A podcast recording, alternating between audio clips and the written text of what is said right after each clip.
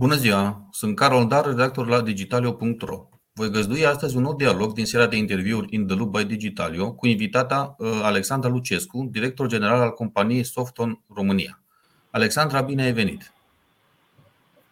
Bine te-am găsit, Carol. Mulțumesc frumos de invitație. Mulțumim că ai acceptat-o. Discuția noastră de astăzi se va concentra pe unul dintre cele mai uh, uh, fierbinți subiecte legate de digitalizarea relației mediului de afaceri cu statul, care încă dă durere de cap uh, companiilor și antreprenorilor. Este vorba despre e-factura. Conform celor mai recente informații, acest sistem e-factura a generat o creștere de 62,5% pentru a cheltuielilor antreprenorilor, iar o mare parte dintre ei nu au încredere că acest sistem poate să contribuie la combaterea evaziunii fiscale. Cum se simte acest aspect pe piața integratorilor de software, așa cum este cazul și uh, software în România? Da, se simte și el și pentru noi se simte dureros, nu doar pentru antreprenori și pentru companii, uh, pentru că evident toate blocajele pe care le-am avut uh, din partea ANAF în ultima perioadă ne-au afectat și pe noi, pentru că noi suntem cei care cumva dezvoltăm legătura tehnologică cu ANAF pentru ca clienții noștri să poată transmite facturile direct către serverele ANAF. Uh, dar în ciuda uh, tuturor dificultăților cu care ne-am confruntat, pot să spun că cel mai intens în luna ianuarie. Acum, în februarie, lucrurile s-au mai domolit puțin pentru că am reușit să uh, corectăm toate erorile care au apărut și să comunicăm într-un final cu ANAF pentru, pentru a remedia toate problemele, majoritatea problemelor, nu toate.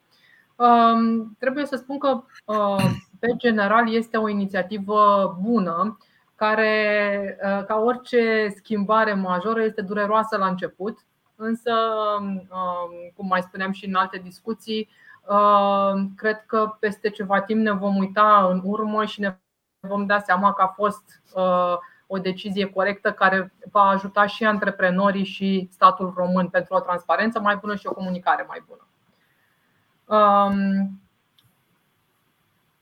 Um, dar um, crezi că, uh, într-adevăr, acest sistem poate să contribuie la combaterea evaziunii fiscale? Guvernul asta uh, a folosit ca justificare sau pretext, uh, sper că nu folosesc un cuvânt prea uh, dur, uh, pentru introducerea acestui sistem. Uh, dacă ne gândim puțin în urmă, multe sisteme informatice create de statul român, cum ar fi, de exemplu, cardul de sănătate, nu au funcționat. Adică, la mulți ani după introducerea lor, încă dau rateuri dacă va fi cumva cazul și acestui sistem de factură. Uh, există o posibilitate, bineînțeles. Uh, sincer, acum, ca să fiu puțin uh, sarcastică, ne așteptam ca ANAF să nu fie pregătiți și să fie un haos total. A fost același haos și pe implementarea SAFT, care s-a întâmplat în 2022. A fost același haos și pe factura când a devenit ea obligatorie pentru prima tranșă de companii în iulie 2022 și a fost același haos și acum. Ne-am obișnuit cu faptul că în momentul în care ANAF um, um, lansează pe piață o nouă metodă de digitalizare și o face obligatorie, nu sunt pregătiți din punct de vedere infrastructură și competențe ale angajaților. Deci la lucrul ăsta noi cumva ne așteptam și de aceea suntem și, uh, într-un mod amuzant, suntem relaxați pentru că știm că lucrurile trebuiau să se întâmple așa, ne așteptam să avem probleme și le gestionăm uh, ok. Bun, uh, revenind la întrebarea ta, uh, există o posibilitate ca inițiativa să se dovedească a fi inutilă în situația în care ea nu va fi um, um, în situația în care statul nu va avea grijă să um, să se folosească de datele pe care le primește în relația cu companiile uh, și să se asigure că, na, că datele sunt trimise corect, că ele sunt folosite și revizuite de către inspectorii ANAF. Um, dacă acest lucru nu se va întâmpla, evident că vom constata, ne vom uita în spate și vom avea fix opusul a ceea ce ne dorim, și anume un, uh, un eșec al acestei digitalizări, care ne-a costat și pe noi, dezvoltatorii de soft, foarte mulți bani și pe antreprenori. Pentru că spuneai la început, într-adevăr, că uh, aproape 65 uh, companiile și-au crescut costurile foarte mult cu peste 60%. implementarea, da, cu peste 60% cu implementarea acestor soluții și și pentru noi, dezvoltatorii de soft, a reprezentat o, o investiție majoră în a reuși să dezvoltăm astfel de sisteme, să ne integrăm cu statul, să le corectăm de fiecare dată când statul are o eroare, să încercăm să avem răbdare, să ne să suferim și noi reproșurile clienților, pentru că de fiecare dată când se blochează ceva pe, pe site-ul ANAF, prima oară clientul sună la noi că nu funcționează e-factura și noi trebuie mm-hmm. să diagnosticăm, vedem ce s-a întâmplat. Deci da, există o posibilitate ca lucrurile să se dovedească a fi inutile într-un final, dar eu sper că nu va fi așa și sper că aceasta este o inițiativă care, în primul rând, va ușura comunicarea antreprenorului cu statul, care este una din cele mai mari dureri în momentul de față. Și nu divina antreprenorilor.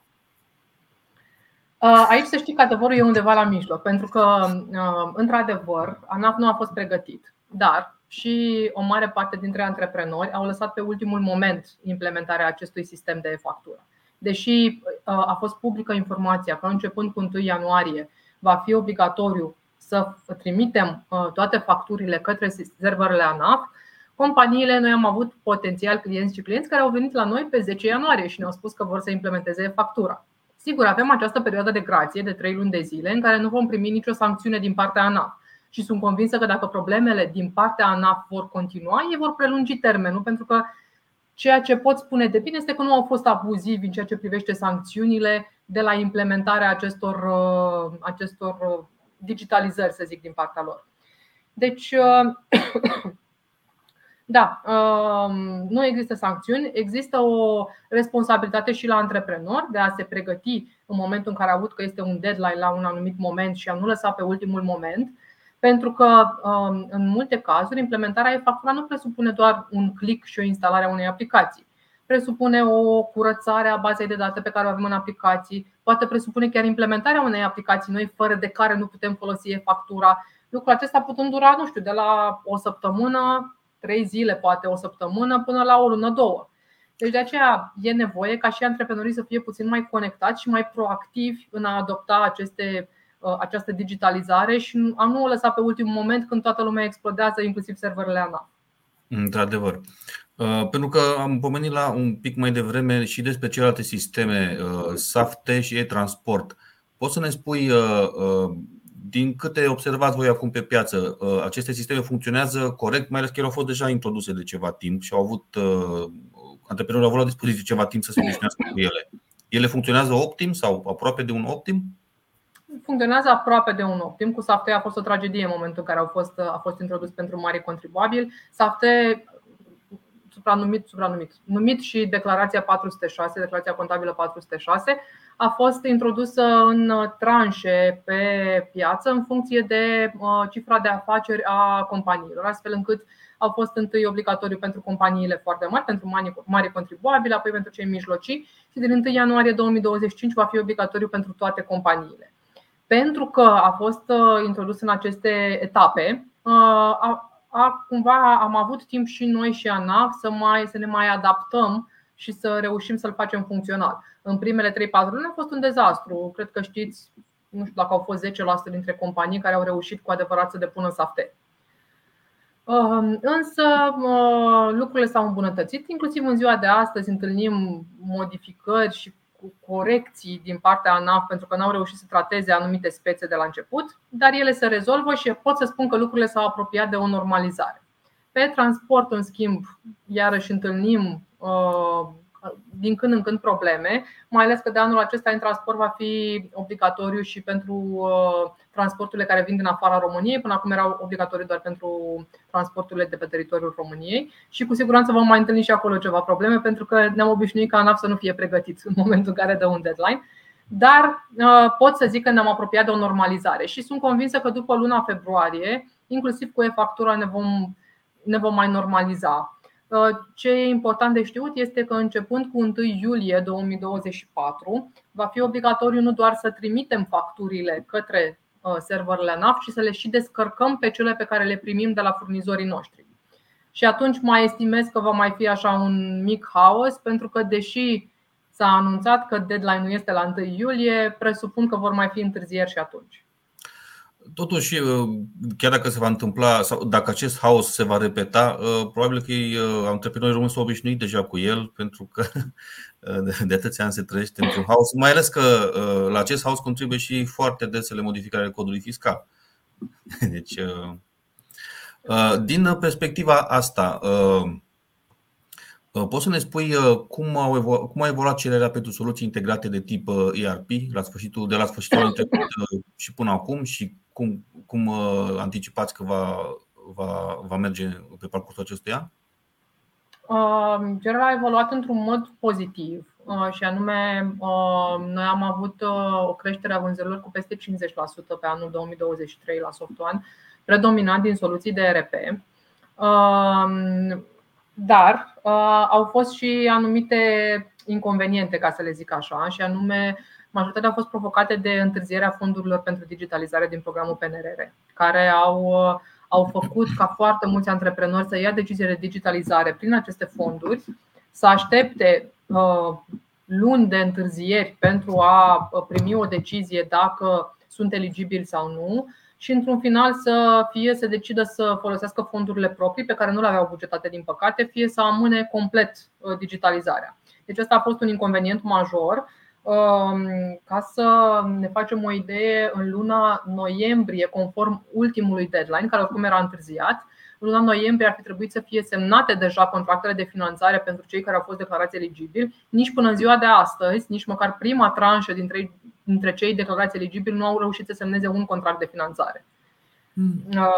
Asta după ce deadline inițial era în septembrie, apoi a fost octombrie, apoi noiembrie și uite că astăzi suntem în februarie și nici măcar un, uh, o companie n-a reușit să beneficieze de aceste fonduri. Deci a fost un dezastru cu D mare.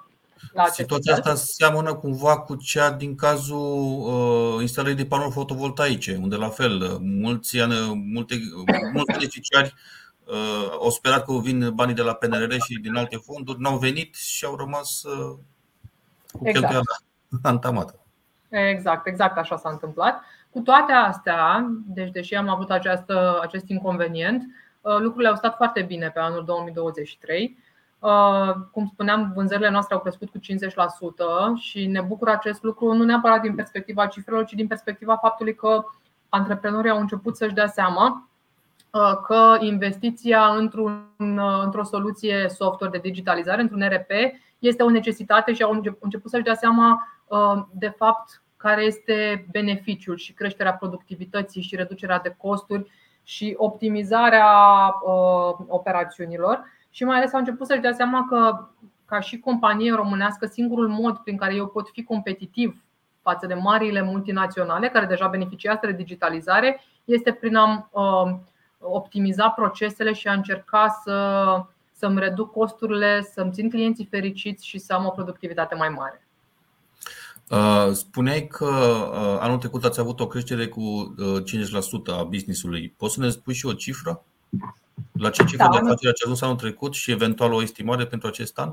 Da, anul trecut am depășit 2 milioane de euro pe România, pentru că pe întregul grup am depășit 60 de milioane de euro. Um, am reușit să deschidem și un birou la Brașov.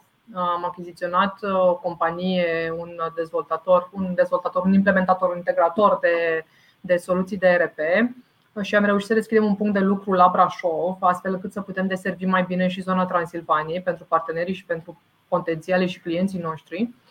Iar estimarea pe anul acesta este de 3 milioane de euro, deci suntem într-o creștere accelerată, iar la nivel de grup să ajungem undeva la 70 de milioane de euro. Iar strategia de creștere continuă, SoftOne ca și grup a crescut în ultimii trei ani, ca să-ți faci o idee de undeva de pe la 17 milioane de euro a ajuns la 70 în trei ani. Uh, creșterea venind în principal din uh, zona de M&A, din zona de achiziții de alte companii. Lucrul acesta s-a făcut în mod accelerat pe piața din Grecia, unde suntem deja lideri de piață, iar strategia pentru 2024-2025 este să se întâmple exact același lucru și pe piața din România, și anume să creștem prin inorganic, prin achiziții. Poți să ne, poți să ne spui și un număr de companii pe care le aveți în vedere pentru potențială achiziție în România? Nu avem un număr de companii definit. Căutăm companii care să fie cumva pe ADN-ul nostru, care să, să, să dorească o creștere și să dorească să susțină mediul de afaceri din România prin digitalizare. Companii care au aplicații gândite pentru utilizator, gândite pentru a optimiza cât mai bine procesele antreprenorilor din România. Deci nu avem un, un, un număr de companii, însă, însă suntem deschiși la, la o, o creștere foarte mare prin, prin partea de M&A. Vă urez succes și ție, Alexandra, îți mulțumesc pentru că ai fost alături de noi astăzi. Mulțumesc și eu pentru invitație, Carol. Mulțumim că ai acceptat din nou și vă așteptăm la următoarea ediție uh, In the Loop by Digitaliu. Mulțumesc!